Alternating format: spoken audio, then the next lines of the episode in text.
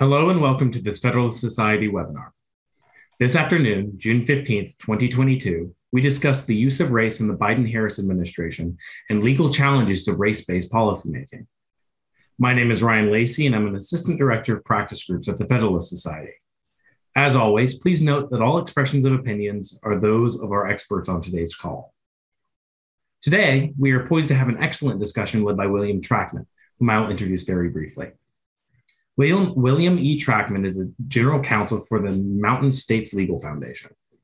Previously, he was appointed to serve in the Department of Education as the Deputy Assistant Secretary of the Office for Civil Rights. Prior to his appointment, he served as general counsel to the Douglas County School District.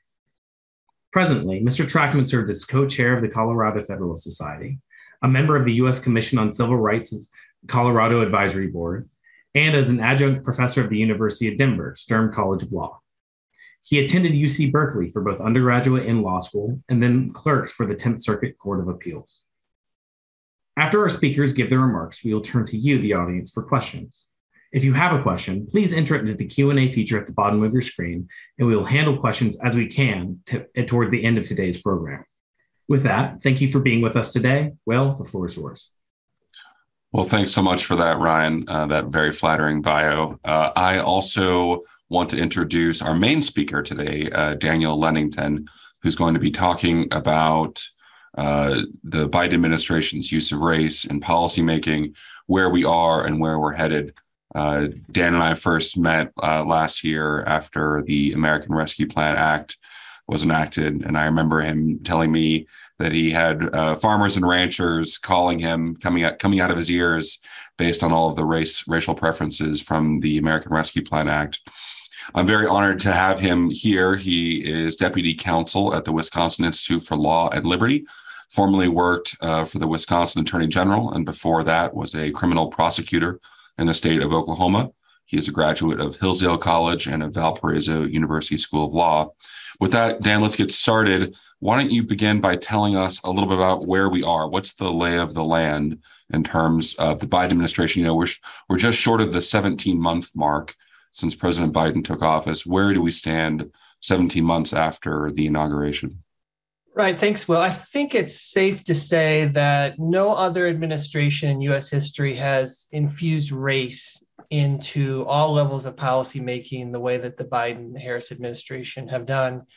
Their main devotion, as all the listeners and, and viewers know, is that they abide by the theory of systemic racism, the idea that racial disparities in America have resulted from racism, and those those racist institutions and racist policies need to be rooted out so that we have no more racial disparities in America. And so, if you view what they've done through that lens, it starts to come into focus as to what they're doing.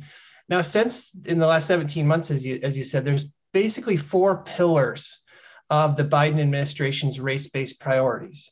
Uh, and I'll go through each of these in turn. Number one is the American Rescue Plan Act of 2021 that was passed March of 2021. That was the $1.9 trillion stimulus, Biden's signature uh, accomplishment, legislative accomplishment. It's really the cornerstone of his administration and everything that's, that's going on right now in the administration. Number two is the bipartisan infrastructure bill, which, as, as you can hear, is bipartisan. Republicans join Democrats. This is the $1.2 trillion spending bill that's focused on infrastructure and transportation related pro- projects. Uh, the third pillar of the race based policymaking is, is called the Justice 40 executive order, which I will talk about. And the last is the executive order on equity, on racial equity. So, two executive orders and two uh, legislative accomplishments are the four pillars so I'd like to start out with an important issue. A lot of people ask me, how do you find uh, evidence of race-based policymaking by the Biden administration? And I, for those who are uninitiated, uh, the best way to look at it is through the use of euphemisms. Uh, very rarely does the Biden administration ever use uh, the words, you know, African American or Hispanic or anything like that. They say things like um, equity is a big word, uh, the word underrepresented, uh, the word communities is, uh, very many times is a proxy for race. And definitely the phrase socially and economically disadvantaged. Uh, underutilized is also another another sort of code word. These are all kind of code words that when you see a bill like ARPA or the bipartisan infrastructure bill, the first thing you should do is search for the word disadvantaged. And disadvantage is really a proxy for race and race discrimination. And so this phrase comes, socially disadvantaged, comes from the 1970s, the Small Business Act. Um, and it's a presumption in federal law that anybody who's, most people who are not white are disadvantaged and they need special help. Um, and so uh, I wanted to talk to you a little bit about first ARPA. So this is the first uh, pillar of the race-based uh, policymaking. So this represented a major expansion of the use of race in the distribution of benefits. Since the 1970s, there's been some race based preferences. They've been primarily cabined to transportation projects in government contracting, but these have been um, frequently litigated to the US Supreme Court. You may remember cases from the 1980s, uh, Croson and Adarand. Uh, these were about uh, set asides and preferences uh, for racial minorities. But in the last 16 months, 17 months now, racial preferences in federal law have really expanded and exploded because of ARPA. So, for, for some perspective, during the Trump administration, Trump's signature COVID relief was called the CARES Act. That was in March 2020. In that act, there was a single appropriation of $10 million for something called the Minority Business Development Agency. This was an agency that existed for quite some time, and it was a relatively small appropriation of $10 million. The phrase socially disadvantaged was used just twice in the CARES Act, which was a 335 page bill. By contrast, the same phrase, dis- socially disadvantaged, was used 48 times in ARPA. That's a 243 page bill, a smaller bill. And there's over 50 billion, 50 billion dollars set aside for racial minorities in ARPA. So uh, the, the key uh, parts of ARPA that contain the racial preferences are first and foremost the farmer loan forgiveness program. This is probably the most uh, widely known racial uh, preference in ARPA. The farmer loan forgiveness program was $4 billion that was given to the US Department of Agriculture. Um, US Department of Agriculture was was required to give the money in the form of debt relief to quote socially disadvantaged farmers, which again means not white farmers. And the sole requirement of getting the money was that you had to be not white and you had to have some debt with the US government, uh, US Department of Agriculture. Uh, the law reads, and these all these laws on racial preferences actually very straightforward and simple. This law says the secretary shall provide a payment in the amount of up to 120% of the outstanding indebt- indebtedness of each socially disadvantaged farmer. Now, uh, socially disadvantaged, as I said, is defined in federal law. Actually, the Small Business Administration has defined this since the 1970s. It says that uh, individuals who've experienced uh, racial or ethnic preference or cultural bias are socially disadvantaged, but it gives a automatic preference to Black Americans, Hispanic Americans, Native Americans, Asian, Pacific Americans, and subcontinent Asian Americans. Uh, so if you're in any of those groups, you automatically get a preference um, and you would have your loans forgiven under the Farmer Loan Forgiveness uh, Act, Farmer Loan Forgiveness Program. That was the $4 billion one. The second uh, major part of ARPA for racial policies was the Restaurant Revitalization Fund. This was a $28.6 billion fund for any restaurant that could demonstrate uh, year over year losses from 2019 to 2020, Congress authorized the Small Business Administration to issue grants uh, in the form of uh, cash payments directly to restaurants. But the program was designed to have a 21 day priority period where anybody could apply for, a, for this uh, grant, but not if you're a white male owned restaurant. Uh, so if you're white male, you're excluded from the 21 day uh, preference period. What we found out after the litigation is that $28.6 billion is approximately the amount of, of, of losses that was experienced by non white owned restaurants. So the program was very closely designed to provide relief only to non-white restaurants, uh, non-white male restaurants, and to exclude white males from consideration. Again, that, that uh, law used the phrase socially disadvantaged um, and said quite clearly, like the Farmer Loan Forgiveness Program, that the administrator shall prior prioritize awarding grants to eligible entities that are small business concerns owned and controlled by women, veterans, or socially and economically disadvantaged individuals. So, again, a very simple and straightforward piece of legislation. Um, the third area in ARPA that uh, has a massive racial preference is something called the Homeowners Assistance Fund. This is a $10 billion, uh, $10 billion uh, fund run by the Department of Treasury. Uh, grant programs to states and local, this was for grant programs to local governments and states to assist homeowners who've struggled with their mortgage. Uh, the program's means tested, meaning you only get the money if uh, you have certain income below a certain level. But ARPA allows uh, higher income limits for non white homeowners. So, for example, in some areas of the country, uh, if you had a family of four, uh, you could get the, the, the, benefit of the Homeowners Assistance Fund, could receive a grant um, if you made under $100,000. But if you were uh, African American, you could receive the same grant uh, if you had income up to $120,000. So you could have a higher income limit um, under this program. Now, the states had actually, according to the Department of Treasury, had an option of including this race based uh, preference, which I'm not sure is actually uh, allowed for in the law, but the Treasury did give an option to include the race based uh, provision. Um, 42 states have a program up and running right now. Um, many states initially had race based preferences um, in their draft programs, which are available online, but the ones that have actually been implemented have removed a lot of those. And we can talk about later why, why that might may have happened. But there are a few states, Virginia, Pennsylvania, Michigan are the ones that I've found that still definitely have different income limits based on your race. So you, you get the grant depending on how much money you make, but also depending on your race. There's also a uh, small business credit initiative.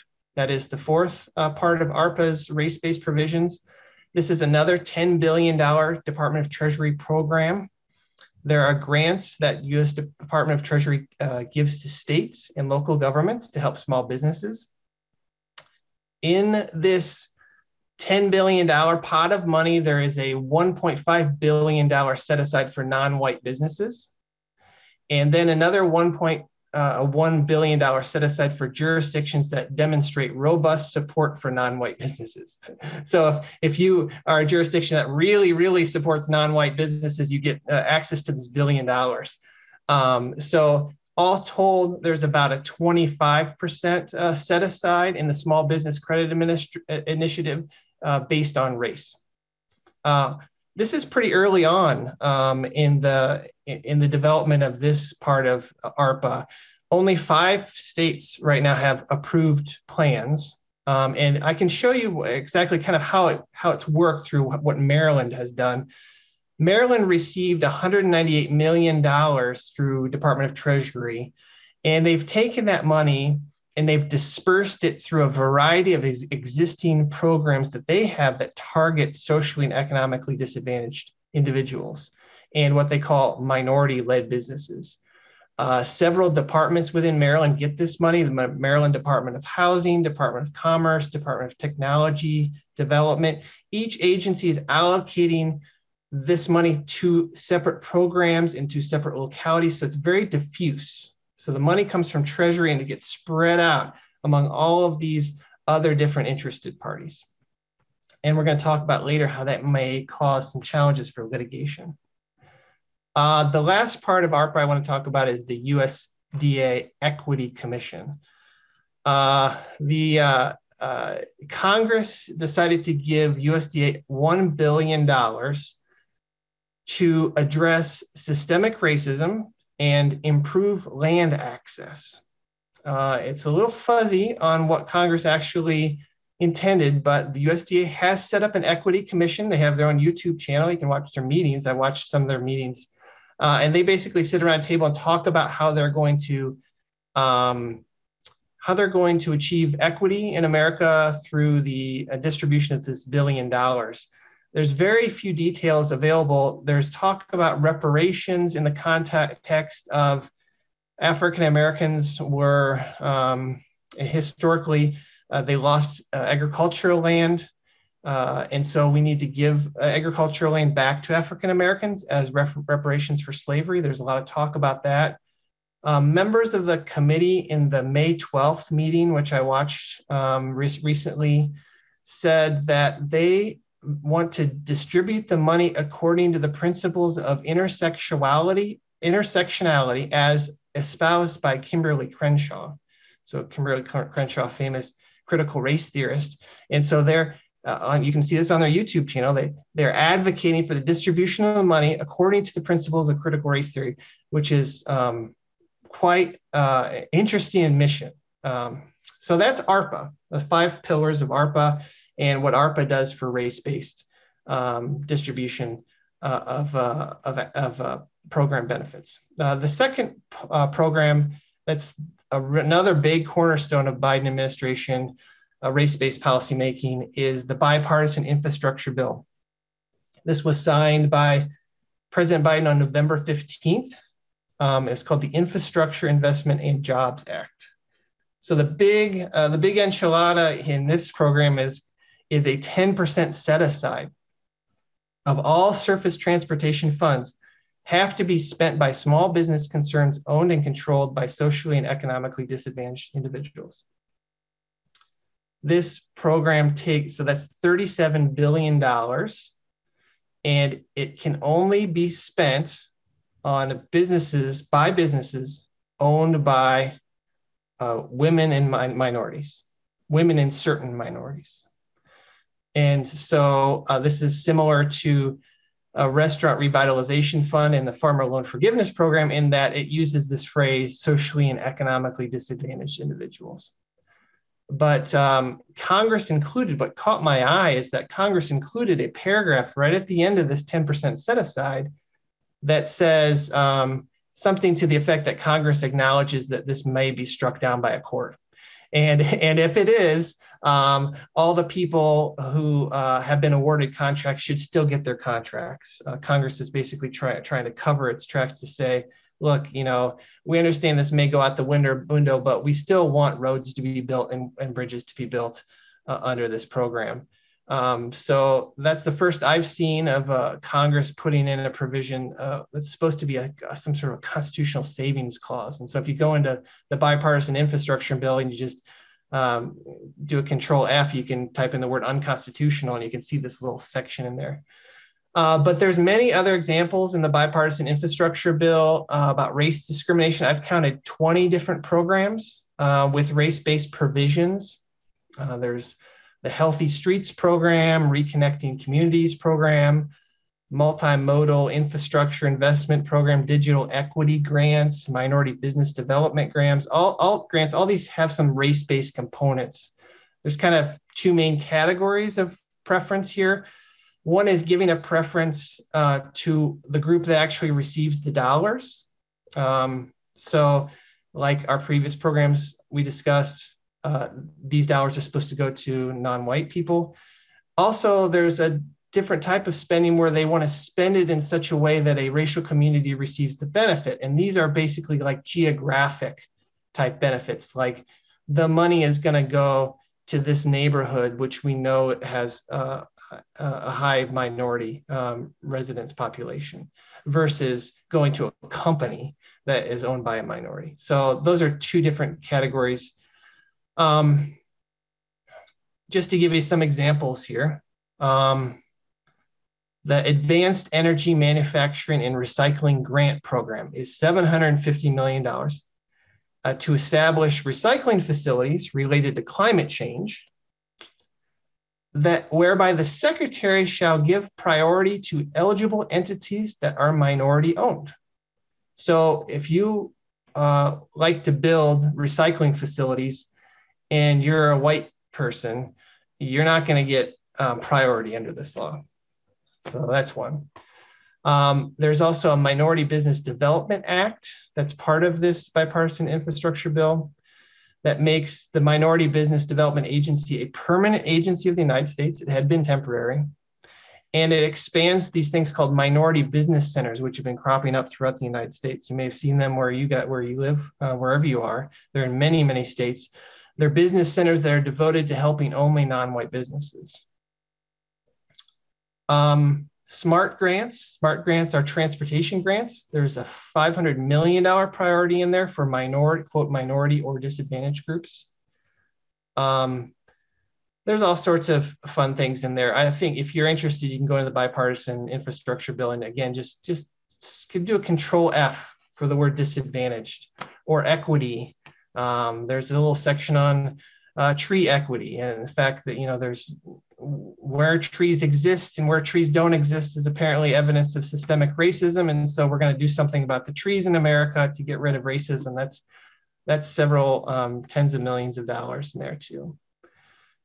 So the last two things i want to talk about as far as the, the four pillars of um, the biden administration racial uh, policy making is the justice 40 initiative um, and then the executive order on equity so the justice 40 initiative uh, says that 40% of all federal spending on climate, clean energy, affordable housing, and clean water must flow to, quote, disadvantaged communities.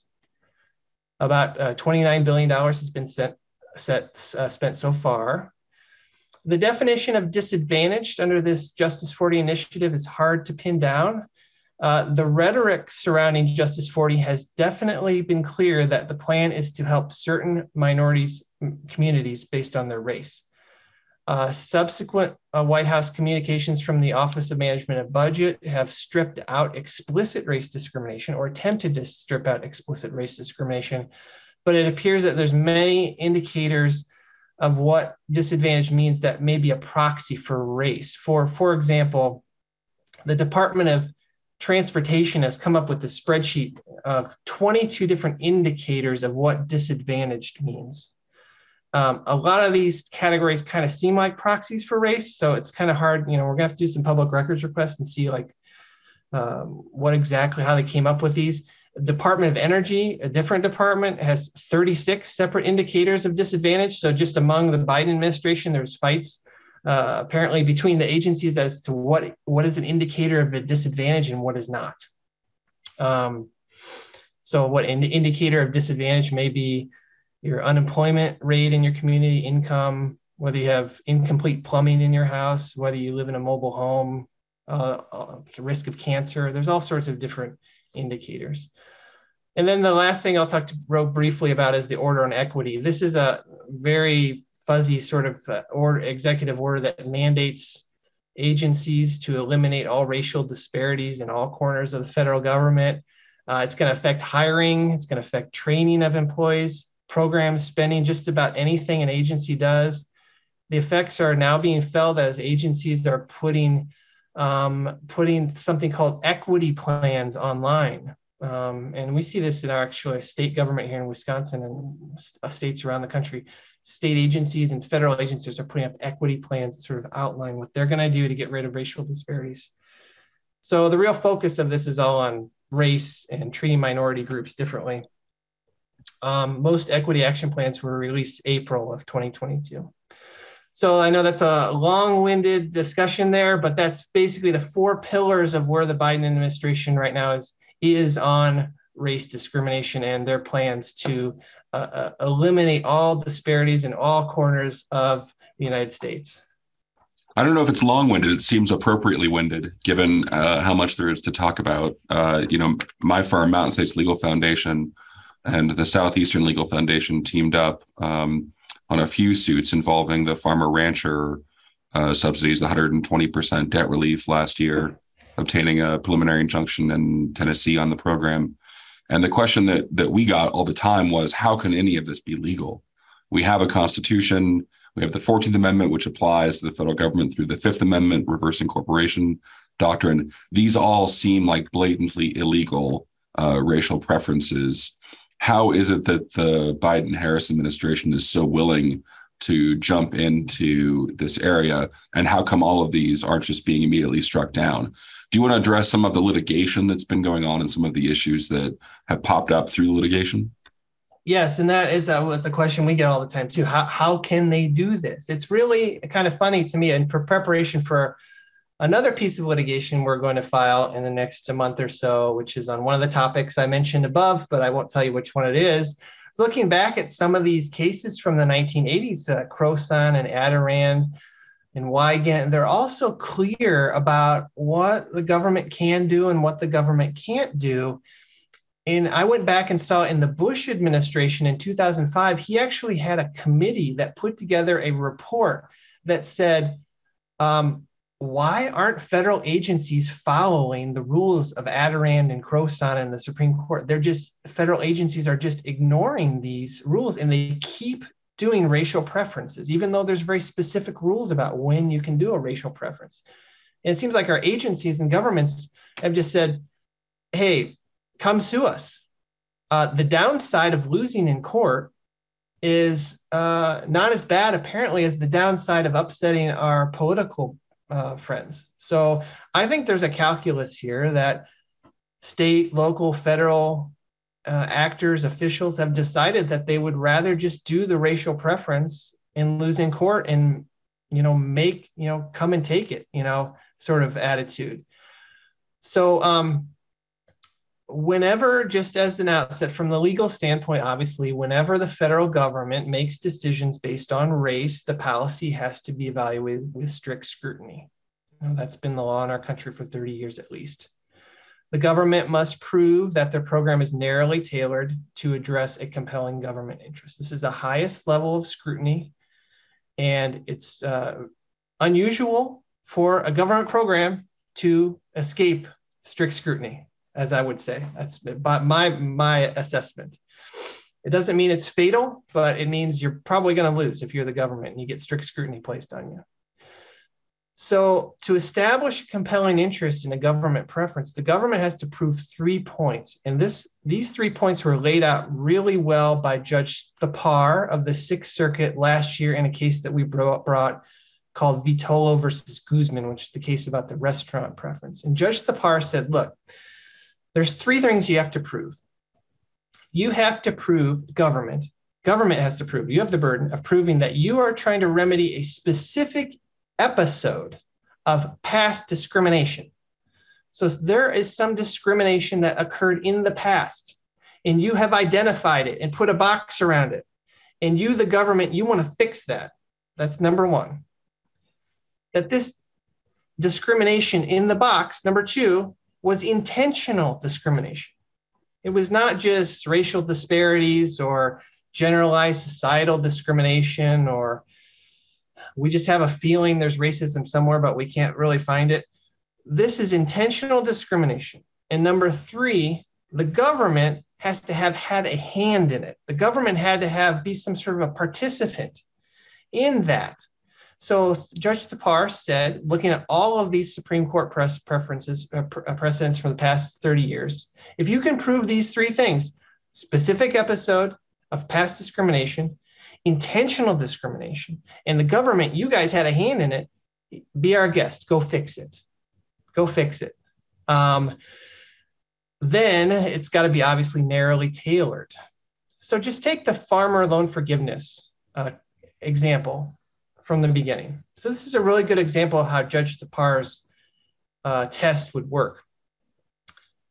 In the 1980s and 1990s, the US Department of Agriculture did intentional discrimination against minority farmers. That's a bad thing. It's horrible. Now, Judge Thapar would say, good, you can go back and you can fix those things that you did that were intentional and that you had a hand in. But the farmer loan forgiveness program, all it does is it just forgives loans for any minority farmer. Now, a minority farmer may or may not have been the victim of discrimination. And so that's really where that lawsuit completely fell apart. So in May and June of last year, there were many lawsuits, over a dozen lawsuits filed uh, around the country against the Farmer Loan Forgiveness Program, this $4 billion loan forgiveness program. The government claimed it was attempting to remedy racial disparities. that resulted from historic inequities in the farming industry, including race discrimination by USDA itself. But USDA never claimed that the purpose of the $4 billion was to fix the problem that it had created. It pointed a lot to generalized societal discrimination. And courts around the country uh, rejected that, rejected that, said that's not good enough. So the program was first enjoined. Uh, I get to brag a little bit, Will, by uh, Wisconsin Institute for Law and Liberty. We got the first nationwide injunction on June 3rd in the Western District of Wisconsin. Uh, it was a temporary restraining order. It was followed by other victories around the country, including by Mountain States Legal, uh, Pacific Legal Foundation, American First Legal, um, other cases, Liberty Justice, uh, Upper Midwest Law Center, all these uh, state-based litigation, regional-based litigation, Pacific Legal Foundation, um, all these great national and regional organizations went out and won cases, got preliminary injunctions. Now, most of those cases are stayed now, while the case seems to be proceeding in Texas and then in Southern District of Illinois. I think Texas is America First and Southern District of Illinois is Pacific Legal. Those cases uh, should be decided uh, on summary judgment because very very soon. I don't know why a judge is taking so long. Uh, no offense to the judge, but even if you take everything the government says is 100% true, which is totally fine, they're still not meeting the test for compelling state interest. They're not trying to remedy their own discrimination that was a specific episode. They're trying to cure racial disparities in farming because that's what they have told uh, the world. There's not enough Black farmers. We want more Black farmers. We want to forgive the loans for Black farmers. None of the Black farmers need to prove that they were the victim of discrimination. And so, right there, in my view, the case is over. Um, but we're going to have to wait for summary judgment.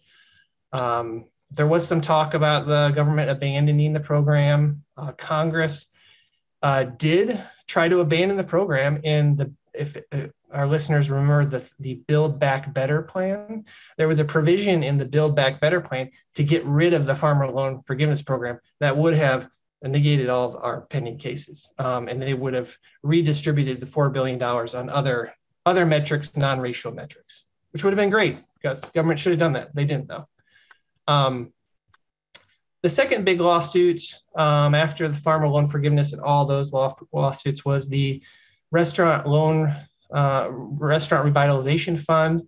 Uh, we represented a restaurant in um, Harriman, Tennessee called Jake's Bar and Grill. Uh, Tony Vitolo was the owner with his wife. Uh, she's uh, Hispanic, uh, he's white. they own the restaurant 50 50. Uh, but because uh, Mrs. Vitolo uh, did not own 51% of the restaurant, uh, Jake's Bar and Grill was excluded from priority consideration. We filed a lawsuit in uh, Chattanooga, federal lawsuit. we lost, and we filed an emergency appeal with the Sixth Circuit. Um, and Judge Thapar issued his opinion, as I talked about before, and ruled that the SBA uh, violated equal protection uh, doctrine uh, by giving a 21 day preference uh, to non white male restaurants. Um, and uh, he halted the program. Um, we went as fast as we can. By the time Judge, Judge Thapar's order had hit ECF, SBA had spent about 15 billion of the 28.6 billion. So that money is out down the drain. Uh, SBA then reordered their line, took away all the racial priorities, and started to pay out uh, started to pay out restaurant owners without regard to race.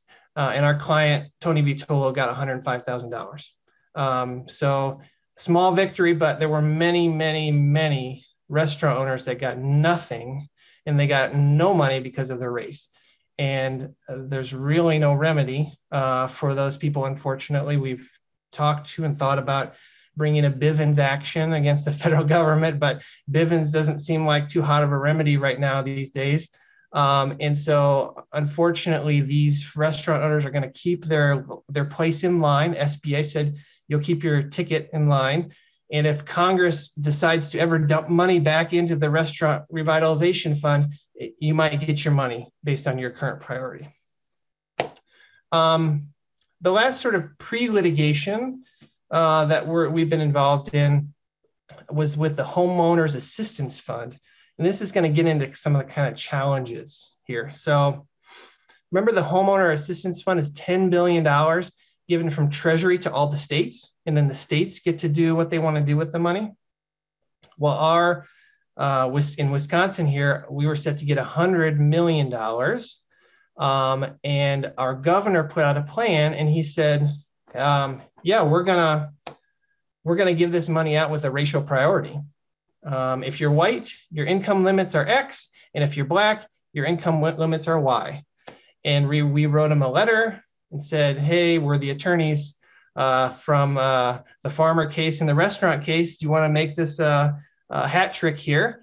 Um, the governor, fortunately, though, he backed down. He changed his program. He took away all the racial preferences in there. We noticed that many states also filed suits. I'm not taking credit for that, or we're not taking credit for that, but I think other states probably saw the writing on the wall that it was going to be hard to defend these. And frankly, um, if you look at the data, um, the racial preference really wasn't going to do anything as a matter of a policy. It, it really wasn't going to be as uh, effective as as it, as it seemed to on paper. Um, and so I think a lot of states said, you know, we don't want the hassle. We don't want to hassle this. But again, it was it was a program that was diffused through the states, and so that's why we didn't see necessarily a big national litigation effort against the Department of Treasury because it really wasn't um, the Department of Treasury that was actually taking the action. It was the D- Department of Treasury was giving the money to the states, and then the states decided what to do. Um, and also, it's created a real tricky solution uh, issue with standing, and I'll talk about that a little bit later about who, what type of plaintiff could actually challenge this type of law. So um, that's where I think we are on litigation. Uh, there are other possible litigation uh, issues out there. The Wall Street Journal two days ago had a very nice editorial about Fannie Mae and Freddie Mac and how they are using equity and race discrimination uh, as a way to um, equalize home ownership rates. And there, I won't, you know, you can go read the Wall Street Journal article. It's very good. Uh, there's a question about whether Fannie Mae and Freddie Mac are state actors. I think that in and of itself would be a really neat uh, litigation issue. They're uh, called GSEs. They're not agencies. They're they have a federal caretaker. It's all very weird. But yeah, the question about whether the Fannie Mae and Freddie Mac are actually federal actors is an important question to be solved, um, and uh, whether they can use their money in a discriminatory way uh, I think it's that's a very important program that somebody ought to challenge. And a, a homeowner of someone who's a borrower who's white would have a very good case, I think, against uh, uh, Fannie Mae and Freddie Mac right now. Yeah.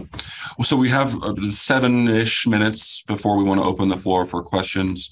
If you have a question, go ahead and put it in the Q and A box. Now we already have it looks like several questions pending. Uh, but before we open the floor for questions, I did want to talk about what you just flagged, the challenges of litigation and, and also some of the opportunities in litigation. One thing that we encountered at Mountain States was the fact that plaintiffs were saying, oh, is the only thing that's going to happen as part of my suit that some other person doesn't get a government subsidy? I'm not, I'm not going to achieve a subsidy. I'm just going to stop someone else from getting it. And then, of course, there's always the atmospheric question of whether someone who's white wants to be seen as stopping uh, racial equality or being accused of racism. And so I, I, am very curious what you see as some of the challenges involved in these litigation, both from the legal standpoint and then also the atmospheric standpoint. Yeah. And so, you know, um, I talked to personally 120 farmers. Um, I got on a forum online that was for farmers where they talked about their crops and it was a very sort of archaic sort of 90s style forum online. Uh, i think like you'd need netscape navigator to get to it.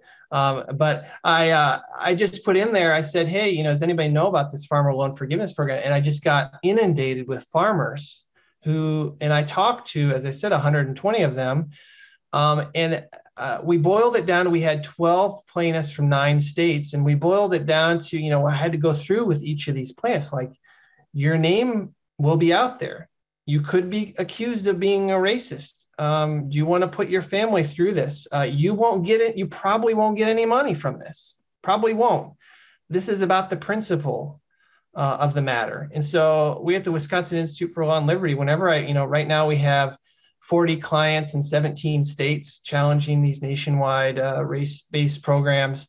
Um, and I have to go through each one of them and say, look, you're probably not going to get any money. Uh, you could be on the news. Is this principle really important from you, for you? And we do get many, uh, many clients who are willing to put their put their nose out there. We have a case, uh, the, the, the restaurant case. We had clients in six states. Um, we have a case now against a private company, Comcast, uh, where we have uh, we can talk about maybe in a different program, but we have a, 1981 case against Comcast where we had have multiple states, four states clients.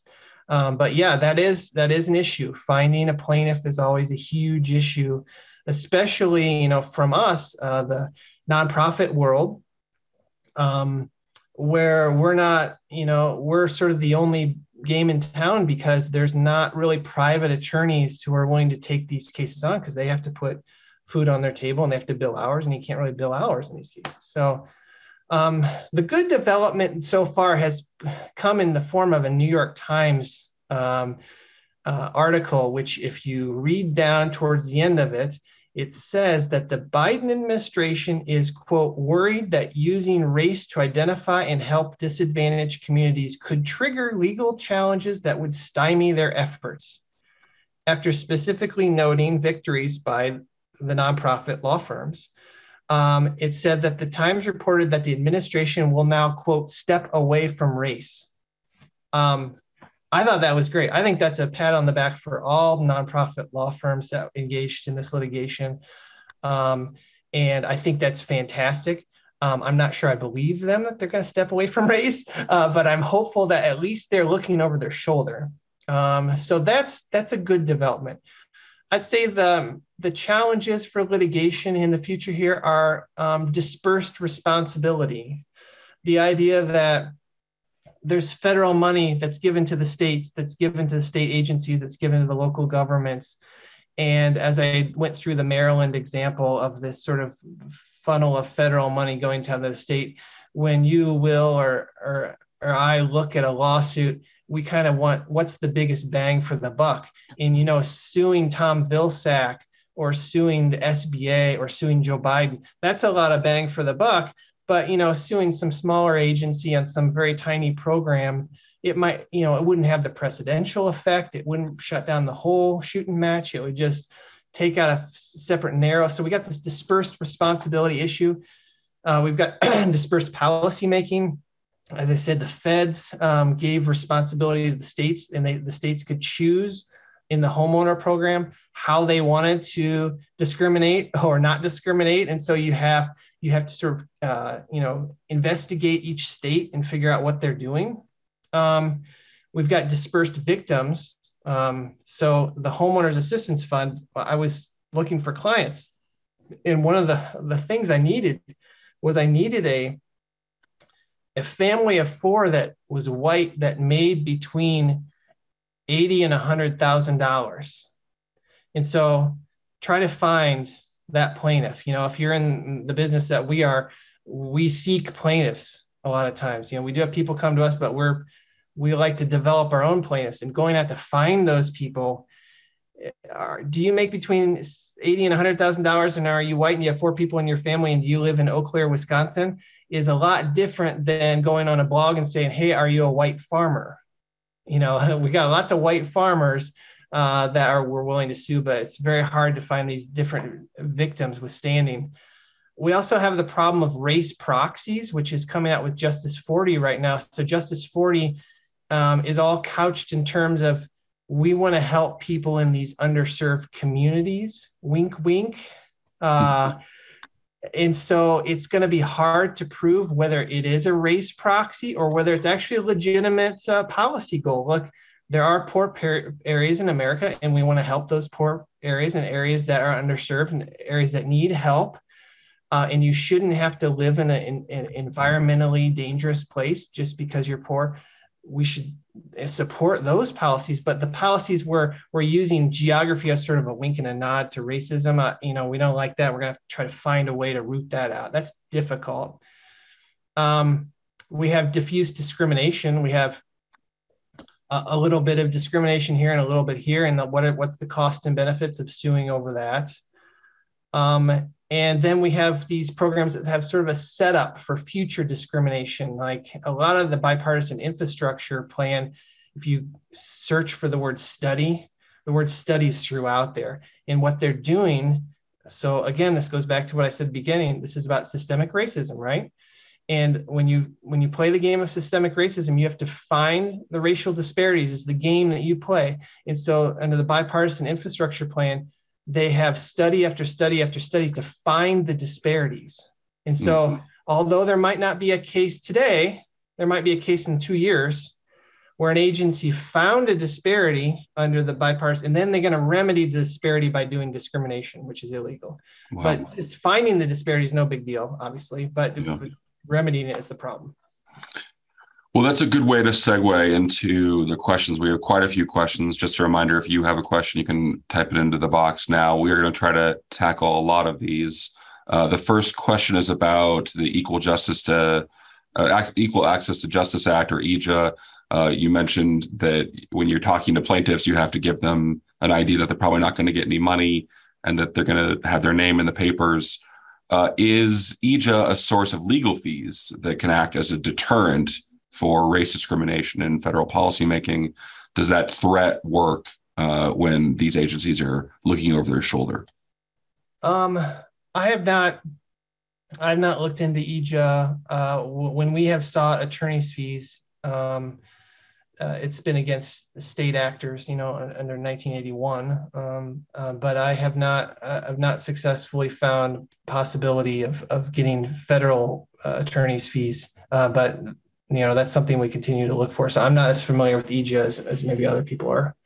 Well, what's interesting is that even on these farmer rancher cases, the cases are not over yet, right? They they continue. They've been enjoined, but mm-hmm. we don't have a final judgment yet on the farmer rancher issue. Yes. The next question is from Randy Pate. The question is, what about agency regulations that are justified uh, on a purported alleged racial impact of an existing policy? So if the existing policy is alleged to have a disproportionate impact on racial demographic groups. Can they repeal that policy as part of their justification for rebalancing the playing field? Uh, or could this be challenged? And if a future administration reinstates the old plan, what additional justification would be needed? Do you have a reaction to that? Yeah, I mean, for where I start off right off the top is is the plaintiff. You know, who's got who's harmed, so if if a repeal of a policy is going to cause a harm to someone, and then you say that harm was because of my race, if I wasn't this race, then I wouldn't be harmed. Then I think you would have a good start, right? Um, but then the government would have to prove that it was trying to remedy a specific episode of intentional discrimination the government had a hand in. Um, now that what's the hypo sounds like a lot of um, disproportionate impact talk and disproportionate impact is not necessarily going to get you there. You need the in, intentional discrimination. Somebody did a bad thing with a policy and it hurt someone, and you can remedy that. But just a, a racial disparity, a disproportionate impact, a societal discrimination is not going to get you there. So it would depend on what exactly was going on in the policy. Next question uh, is from Dan uh, Morenoff that uh, questions my uh, my reference to reverse incorporation uh, which was recently um, discussed in a concurring opinion by Justice Thomas, I think in the Puerto, Puerto Rico Social Security case, where Justice Thomas said actually it might not be reverse incorporation, it might be this, the citizenship clause that binds the federal government from uh, race discrimination. Have you, uh, as an entity at Wisconsin Institute for Law and Liberty, thought about including alternative bases for equal protection arguments like either the privileges or immunities clause or the citizenship clause?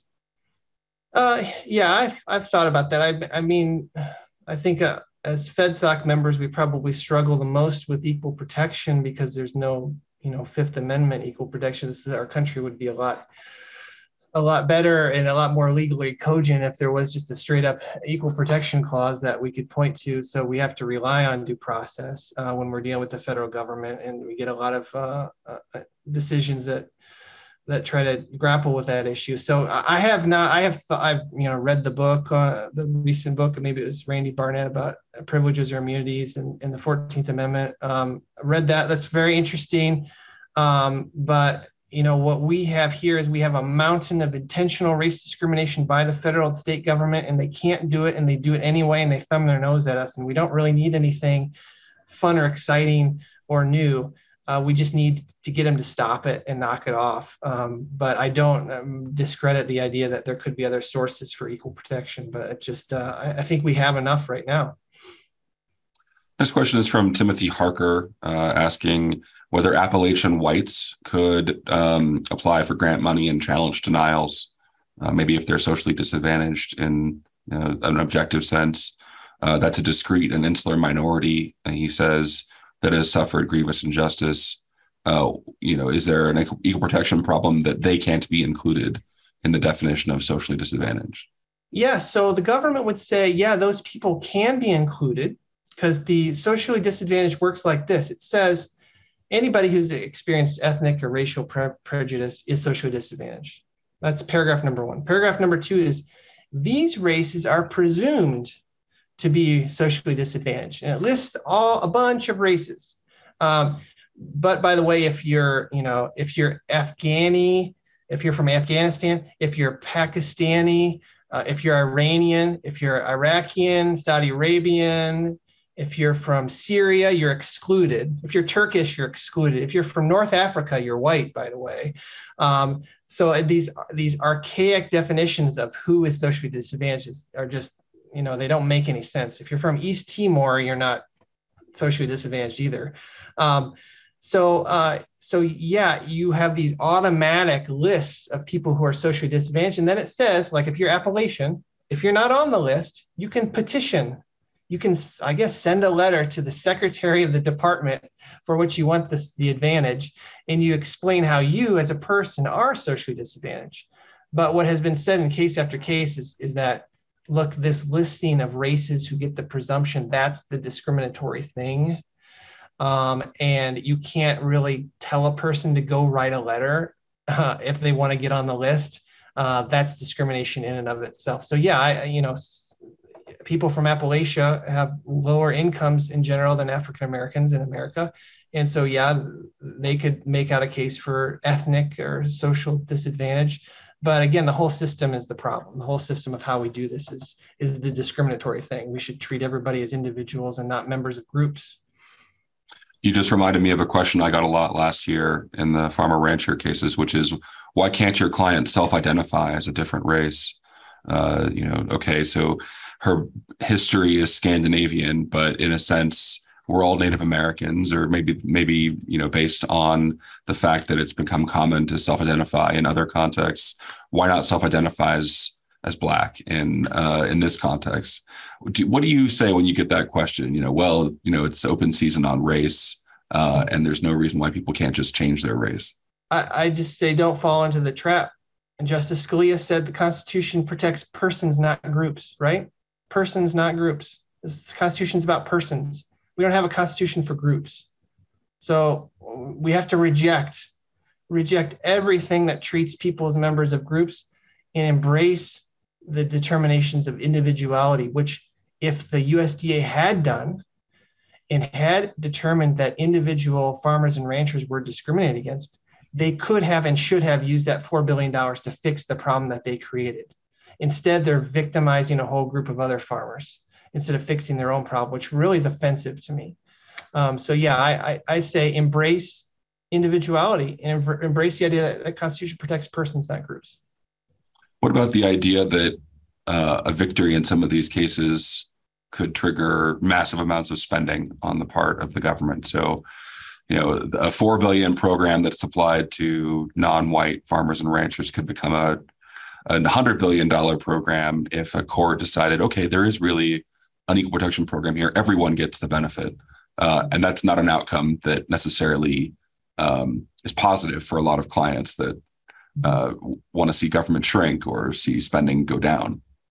Yeah, that's um, a question of remedies, um, and I'm not um, I'm not offended by that question. I we had that question at will when we brought these cases is because in, in the actual farmer loan forgiveness does not say four billion dollars. It says all the money that's in the treasury or something something crazy like that. So yes, hypothetically it could create this, but you know, Congress caused the problem. Congress can fix the problem. You know, we hear that from the Supreme Court. We heard that from a lot from Amy Coney Barrett in the last few days. Um, yeah, uh, Congress can fix the problem um, if they create an unlimited spending issue. Uh, so I'm not too worried about that. I would rather just get an order stopping the discrimination and settle out on the remedy later. Yeah. Uh, next question is about keeping a plaintiff identity secret. Have you considered suing on behalf of a membership organization, uh, something like what's been done in the Students for Fair Admission case against Harvard and the University of North Carolina? Uh, that way, the individual identities of the plaintiffs are not revealed.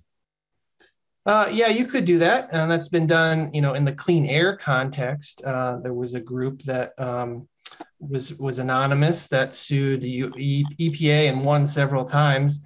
And so, yeah, that is definitely possible to start an association and sue that. From my perspective, um, and probably from Mount States Legal, is that uh, we we have clients who do this for the right reasons and they have very passionate feelings and they want to tell their story. Uh, I think you guys represent Liesl Carpenter from Wyoming, a rancher. She's got a fantastic story about her case. My client, Adam Faust, is a double amputee, a dairy farmer from Chilton, Wisconsin. You know, he went on uh, Fox News and told his story. Uh, it got it personalized it. So yeah, I have considered uh, associations, but those are I like individuals better because they can tell the story and they tell the story better than me because they have been victimized by their own government and they want everyone to be treated equally. And they can explain that in a layman's sense a lot better than an attorney can. Yeah. Uh, we got time for one or two more questions. Uh, the next question is from uh, stephen bradbury asking you know with so many liberty uh, minded nonprofit groups here that are suing have we given thought to bringing all of these organizations together in a single coordinated effort to divide up uh, a number of programs. Uh, so I'll just gloss on this. You know, I, I think we had 12 lawsuits on the farmer rancher case, but maybe we've missed some other opportunities because we've all been busy on the obvious case. So what are your what's your reaction to that question? Yeah, I think well, you know, with the State Policy Network um, and other uh, and different uh, national groups, we work together and uh, i think there is definitely friendly competition uh, but it's not bad. And, and if i have extra clients i give them to you and vice versa. And, and i think there's a lot of sharing that goes on especially um, you know when i want to go out to another state um, uh, you know want to sue in a different state where i'm not barred or i don't have a federal admission i can call you will and say hey well we're going to do something in colorado. You, can you help me get pro hac vice out there? And you're going to be happy to do that. And I'm going to be happy to do it in Wisconsin when you have a case. So I think we work well together and uh, we all have regional interests in things like things you're doing in Colorado that I don't necessarily care about. And I'm doing stuff in Wisconsin that you don't necessarily care about. So you can give the attention to the state and give the national attention too, which I think is great for this model. And I think it's working great. Yeah. All right. This might be our last question from uh, Giancarlo Canaparo. Uh, you mentioned uh, very at the very beginning, the restaurant revitalization fund was about 28 billion or so, and there was a tally that that was probably about the amount of money that non-white restaurant uh, owners would need for their subsidies. Um, where did you get that? Is that is there a site for that? Did you figure that out? Did you do the math yourself? Um, because that seems like a very concrete data point to say this was intended to discriminate against um, Caucasian Americans. I, I don't have it at my fingertips, but I saw it in a in a Senate or House report on the uh, needs on the needs of of restaurants broken down by race.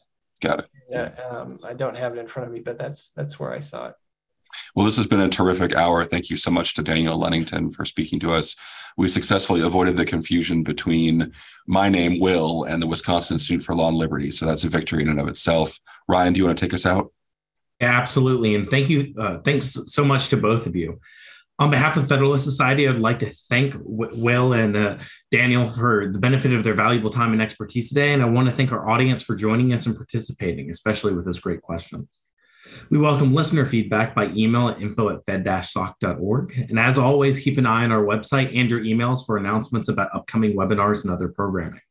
Thank you for joining us today. We are adjourned.